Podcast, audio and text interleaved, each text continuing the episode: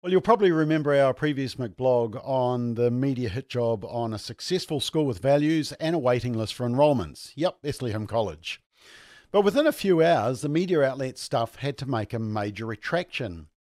And since then, there's been further developments on that story, and the Media Council had to hand out another rebuke to stuff on another hit job. Let's check it out.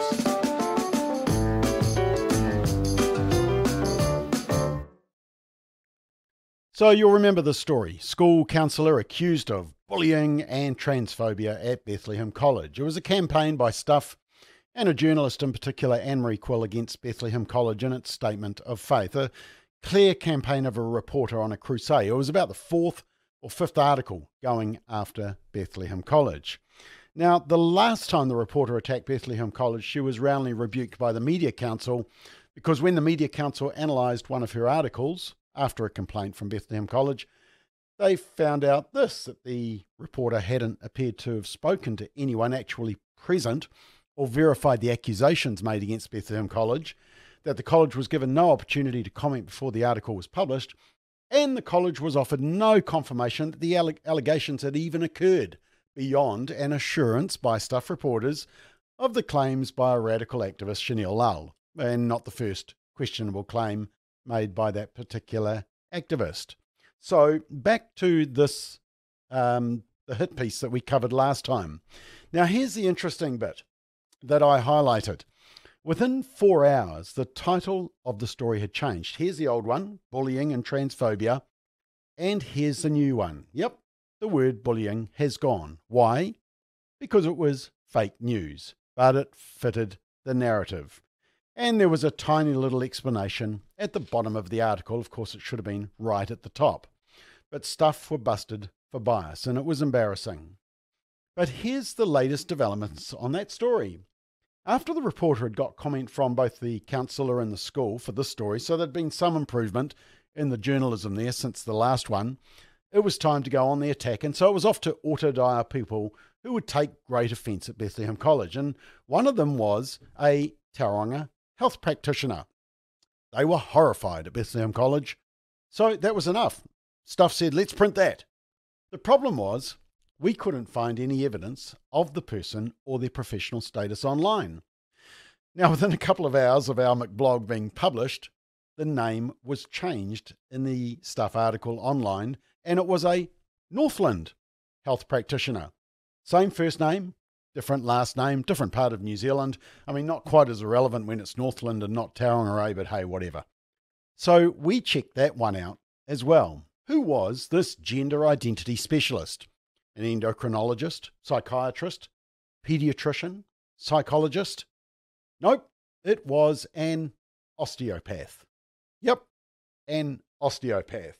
Now, according to the Osteopathic Council, just in case you didn't know, osteopaths use a variety of techniques to help correct abnormal physical conditions, which include back and neck pain, headache, physical injuries to bones, joints, and muscles, and many other physical and functional disorders.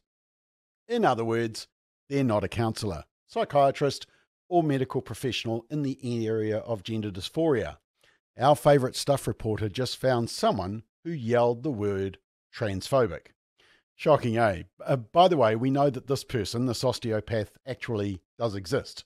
So at least our reporter found a real person this time, but just nothing to do with the issue at hand.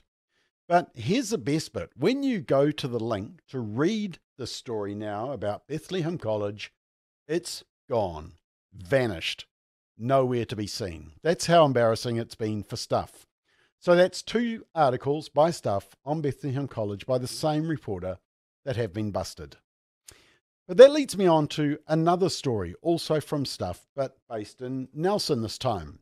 A transgender conference sparks a fierce national backlash and Christine Hubbard from Stuff and the Nelson Mail were on a similar crusade. Apparently, a conference on the negative impacts of transgenderism has caused outrage across the rainbow community. Apparently.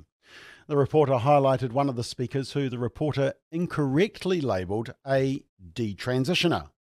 Now, only this one speaker was highlighted, despite there being around seven other experts listed, including a former professor of psychology from the University of Sydney And one of the speakers was Stella O'Malley, the Irish psychotherapist who I've interviewed for Family Matters, and it's well worth the watch, and that's available on our website. And there were two legal experts. But no, it was a detransitioner that they wanted to highlight because nothing goes more against the gender narrative than a detransitioner. How dare they detransition? And once again, the reporter never went to this detransitioner for comment. Sound familiar? The reporter did rush to groups to endorse the outrage, including a Southland GP who described the event as outrageous, wrong, mind blowing, and upsetting. Now, this GP is on the board of an LGBT group, and there were some activists who had started a petition to get the conference banned from a local venue. And shockingly, the conference planned to discuss the new conversion therapy law with some legal experts. Terrible. Now, the New Zealand Psychological Society were asked for a, for a statement, and their response showed just how lost they are. They said this The proposed conference program did not reflect evidence based best practice in working with transgender or gender diverse children and adolescents. Psychologists recognise that the approach that supports the best outcomes for transgender people and those who care for them is to offer culturally appropriate, gender affirming services. The society said being transgender was not a psychological illness or disorder and was a normal, healthy variation in human functioning and bodies. Well, that's interesting. I wonder what the Psychological Society thinks of Sarah Donovan's views from Otago University or from Professor Emeritus Charlotte Paul from Otago University or what they think of the recent edict from the NHS, the UK Ministry of Health, on this issue. And the Stuff article had its usual pro narrative images and videos from the conversion therapy debate, all pushing one side, of course. Now, I have to confess up front, I was going to go to this conference, but fog prevented me getting on the plane to fly from Auckland to Nelson, so I had to watch it online. But it was a great lineup of speakers who I knew would do justice to an important issue in a sensitive way the impacts of transgender ideology on children. So, the speaker who was labelled a detransitioner made a complaint to the New Zealand Media Council because she's not a detransitioner, she's a teacher. And by only listing her name, Stuff were basically aligning all the negative labels that they managed to find from outraged people about the conference with her, and she felt that was unfair, and of course it was. But she was a detransitioner, and that's all that matters to the media, except she wasn't. She also complained that Stuff's uh, coverage of the transgender issue was hopelessly biased, and this article was just the latest example. Now, on this article in question, Stuff actually printed a correction when they were told of the error about the detransitioner, but of course it's down the very bottom after the fact, and it's difficult to see how they made such an error. But the decision of the New Zealand Media Council came out last week, and there's some interesting uh, comments that you should be aware of. Now, while the Media Council upheld the complaint that the teacher had been wrongly labelled and that the Stuff's correction wasn't clear enough, to fix up the confusion, the council didn't uphold the complaint about the bias. But it's the comments of both Stuff and the Media Council that I want to show you. And the first one is in the complaint from the Media Council decision. The complainant said that she had audited Stuff's coverage from January 2020 to June 2022. Stuff had reported at least 58 times from a transgender supportive perspective and only once from a perspective that questioned transgender beliefs. Transitioning was glorified, and long term side effects such as sterility and loss of sexual function were not mentioned, she said. Stuff had ignored international stories covering concerns about the treatment of gender dysphoria. A responsible, balanced media would delve into these issues. Now, look, I don't doubt that assessment one bit. In fact, I would say it's dead accurate. And in fact, even Stuff admit it. They even admit in their policies that it's not up for a debate, along with a number of other issues and climate change, because apparently the science is settled. Now, in response to the to this complaint, Stuff said this. Stuff takes the position that transgender people do exist, and under the New Zealand Human Rights Act, Gender identity is protected against discrimination, and we take a human rights standpoint in our reporting on transgender issues, reporting the views of people who take a prejudiced approach to transgender issues is not providing balance. Well, a slight problem there. Gender identity isn't actually in the Human Rights Act. That's an assumption from activists and some legal experts, some. But no, the conference wasn't denying that transgender people exist. They're questioning the treatment of young people with gender dysphoria and whether medicalisation and surgery like mastectomies are the answer.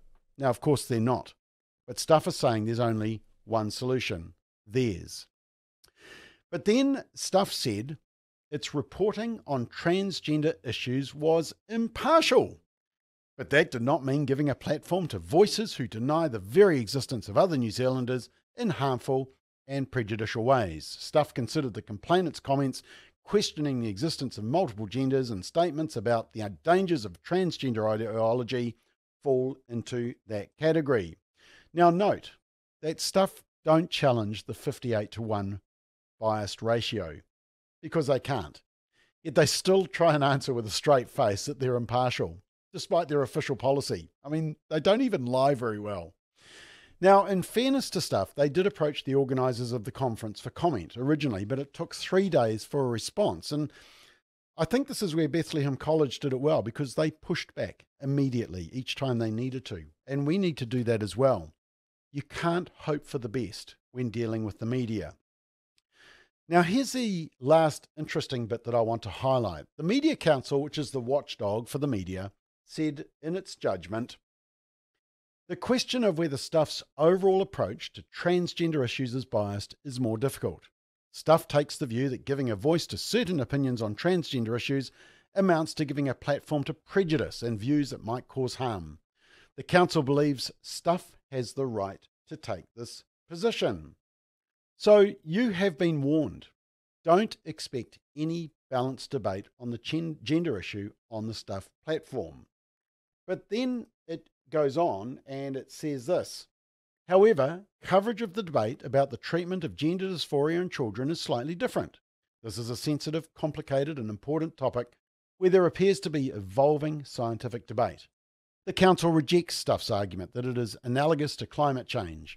In the case of climate change, there is an overwhelming consensus of scientific opinion, whereas on the issue of childhood gender dysphoria, there seems to be a variety of genuinely held and differing opinions internationally. Now, I'm not going to touch on the silly climate change statement. I will say that maybe stuff in the Media Council aren't aware that the UN shocked the climate change community by announcing recently on the eve of COP27 that it now believes climate change will only be about half as bad as previously thought. So maybe, maybe the debate isn't settled. But back to the transgender issue, the Media Council says there's evolving scientific debate for transgenderism with young people. If that's the case, and it is, the media should be reporting the debate, not pushing the narrative. And just finally, the wet bus ticket slap from the watchdog, the New Zealand Media Council to Stuff. And they said this The complainant asserts that the balance of Stuff's coverage is firmly in favour of the transgender supportive perspective. The Council does not have the resources to carry out its own research to verify this, but hopes Stuff and other media outlets will consider whether they are taking a balanced approach overall.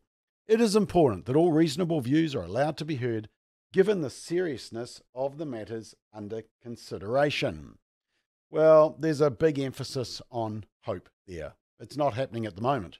Why would they change? Look, let me sum this up. With both the Bethlehem College coverage and this transgender conference coverage, my word of advice to you is be very discerning when consuming news media these days. Be careful which stories you click on. Test everything, question everything. No longer can we trust that we'll get a balanced report from certain media outlets. That has long gone. And they're not even being held accountable to do that anymore. You have been warned but continue to push back. We need to hold them accountable, even if they don't want to listen.